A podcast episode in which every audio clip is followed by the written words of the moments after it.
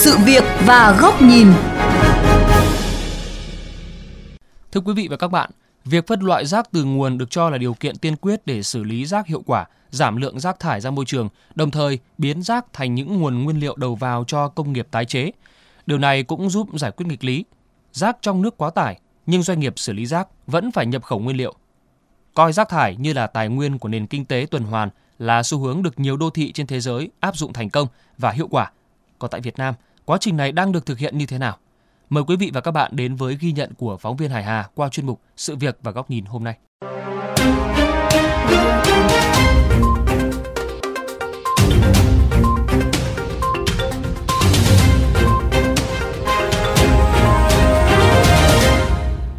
Vào giờ cao điểm sáng, những chiếc xe chở rác chất đầy các túi ni lông đựng rác tại khu vực tập kết ở ngay gần ngã tư đường Nguyễn Khuyến, đường 19 tháng 5 ở quận Hà Đông luôn bốc mùi khó chịu. Những công nhân công ty vệ sinh môi trường đang cần mẫn dở từng túi ni lông đựng rác để phân loại. Xin chào anh, thường ngày thì công việc của anh sẽ bắt đầu vào lúc mấy giờ ạ? Công việc uh, thường ngày của mình bắt đầu uh, làm là từ lúc 4 giờ 30 và chuyên đi thu gom các loại rác để sinh hoạt của mọi người. Sau khi mà thu gom về các anh có lại phải ờ, tách ra một lần nữa không ạ? Họ vẫn vứt lung tung thì mình sẽ nhặt riêng ra mình phân loại ra ví dụ như là các cái non bia riêng ra với cả các cái chai nhựa riêng ra, giấy các thứ riêng ra. Mọi thứ là nó sẽ phân loại ra. Đây gọi là rác ờ, tái chế.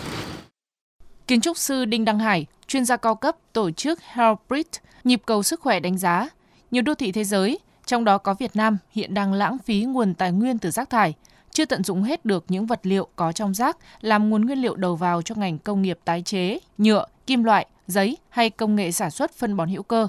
Nguyên nhân chủ yếu là do người dân chưa ý thức được tầm quan trọng cũng như chưa thực hiện việc phân loại rác tại nguồn.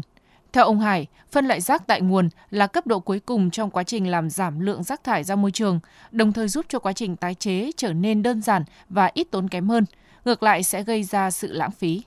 Nếu chúng ta mà không thực hiện cái việc phân loại rác ngay từ nguồn thì cái ngành công nghiệp tái chế sẽ rất là khó bởi vì chúng ta phải chi rất là nhiều tiền cho cái việc tái chế.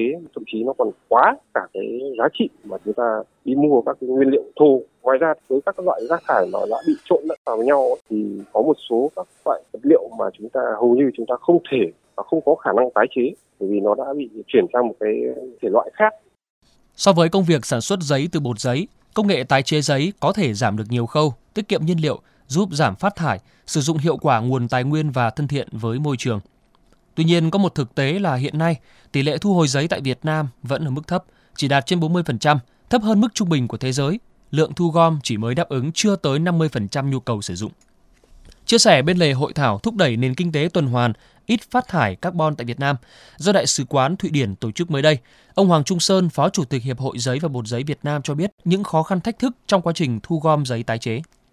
Là ở Việt Nam mình là người dân chưa có cái thói quen về phân loại rác tại nguồn và thiếu cái sự xử lý sơ bộ đặc biệt là đối với các cái vỏ đồ, đồ hộp ống giấy. Cho nên là khi mà chúng tôi triển khai thu gom á là các cái hộp á là thứ nhất là nó còn cái đồ uống ở bên trong cái quá trình đấy là nó phân hủy ở trong đấy. Đến khi mà mình ép lại thành kiện để đưa về nhà máy thì cái mùi nó rất là khó chịu. Cũng tương tự đối với ngành sản xuất phân bón hữu cơ nếu các loại rác hữu cơ không được phân loại ngay từ đầu ảnh hưởng đến chất lượng sản xuất. Ông Phùng Hà phó chủ tịch kiêm tổng thư ký hiệp hội phân bón Việt Nam cho biết. Một trong các cái điều kiện mà quan trọng của sản xuất phân bón nói chung và phân bón hữu cơ nói riêng thì là cái nguồn nguyên liệu là nó phải đồng nhất và nó phải là được tiêu chuẩn hóa. Chính vì thế nên là nếu mà uh, thực hiện được phân loại ngay từ nguồn thì là, rất tốt. Thứ nhất là chúng ta sẽ nhận được nguồn nguyên liệu rất là đồng nhất này. Thứ hai là không có những cái tạp chất Ông Hà cũng cho biết, hiện nay các nhà máy sản xuất phân bón hữu cơ của Việt Nam mới đạt sản lượng 1 triệu tấn, thấp hơn nhiều so với mức 11 triệu tấn phân bón thông thường. Quá trình thu gom bị vụn, nhỏ lẻ và nguồn cung nguyên liệu đầu vào không đáp ứng đủ nhu cầu là một trong những nguyên nhân khiến công nghiệp sản xuất phân bón hữu cơ còn hạn chế. Nhiều chuyên gia môi trường nhận định, thực hiện phân loại rác tại nguồn sẽ thúc đẩy hoạt động của các ngành công nghiệp tái chế và làm giảm thiểu lượng rác thải ra môi trường, cũng như có thể làm thay đổi công nghệ xử lý rác. Nếu như công nghệ chôn lấp rác gây ảnh hưởng đến môi trường và cuộc sống của nhiều người dân xung quanh, trong khi diện tích các bãi chôn lấp rác ngày một hạn chế, công nghệ đốt rác hiện đại thì lại có chi phí lớn, thì giải pháp đơn giản, hiệu quả và bền vững chính là thực hiện phân loại rác tại nguồn để phục vụ cho công nghiệp tái chế. Thụy Điển đã thực hiện tái chế tới 99% rác thải sinh hoạt và nhiều quốc gia khác như Đức, Nhật Bản, Hàn Quốc cũng đã thực hiện thành công xu hướng này.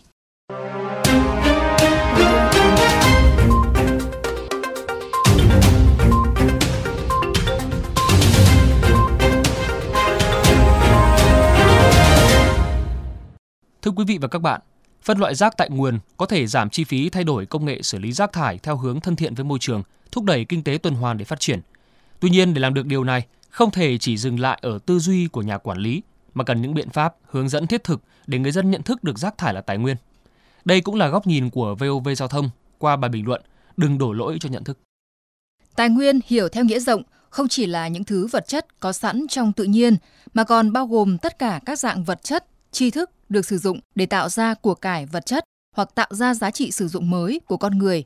Theo nghĩa này, rác thải là một dạng tài nguyên với rất nhiều giá trị sử dụng mới có thể tạo ra như khí đốt, phân bón, điện năng, nhựa đường, vật liệu tái chế, vân vân.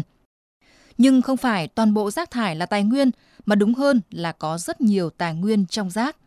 Với trữ lượng khổng lồ và không ngừng tăng theo cấp số nhân, nếu không có cách hiệu quả để đãi rác tìm vàng và biến rác thành vàng, con người hoàn toàn có khả năng bị rác nhấn chìm trước khi kịp nhìn thấy những ánh kim lấp lánh. Vấn đề ở chỗ bắt đầu đãi từ đâu và bằng cách nào. Nếu chỉ dựa vào đội ngũ đồng nát và những người thu gom phế liệu, chúng ta vẫn đãi được một lượng túi ni lông, sản phẩm nhựa và một phần các thứ có thể tái chế, nhưng khối lượng không đủ nhiều, rác không đủ sạch cho các nhà máy xử lý được đầu tư hàng trăm triệu đô la Mỹ. Điều đó dẫn đến bất cập, lựa chọn công nghệ xử lý rác bị phụ thuộc vào đặc điểm nguồn rác hiện có, chứ không dựa theo các tiêu chuẩn đầu ra về sản phẩm và chỉ số môi trường. Công nghệ kém, sự ô nhiễm sẽ vẫn lơ lửng xung quanh các lò đốt và tiếp tục lây lan theo vòng chu chuyển của sản phẩm tái chế. Hơn nữa, chỉ trông chờ đồng nát, những phần ngồn ngộn còn lại của rác thải sẽ về đâu khi chôn không được, đốt không xong. Đất và nước sẽ ô nhiễm nghiêm trọng như thế nào? Cư dân các đô thị sẽ còn bị đem ra làm con tin đến bao giờ mỗi khi khủng hoảng rác bùng lên do người dân sống quanh bãi rác chịu không thấu?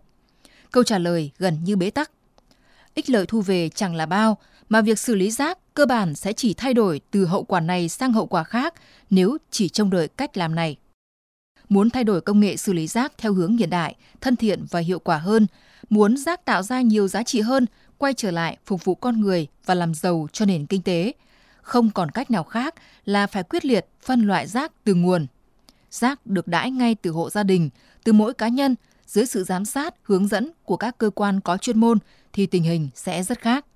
Thấy được giá trị của rác, người dân sẽ càng có động lực phân loại rác tích cực hơn.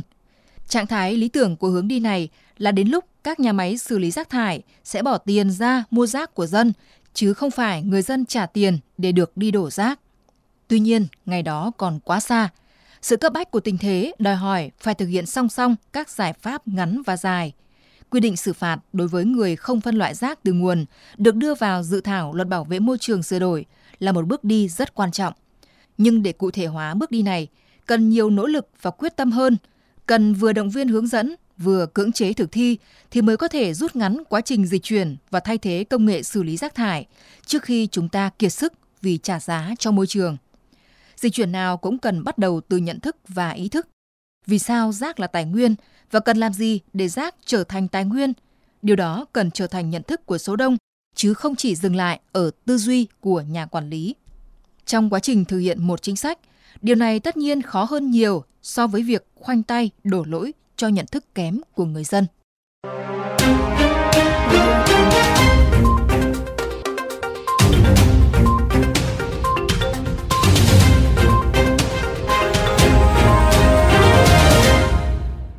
Đến đây chuyên mục sự việc và góc nhìn với chủ đề không thể không phân loại rác, nếu muốn rác thành tài nguyên xin được khép lại.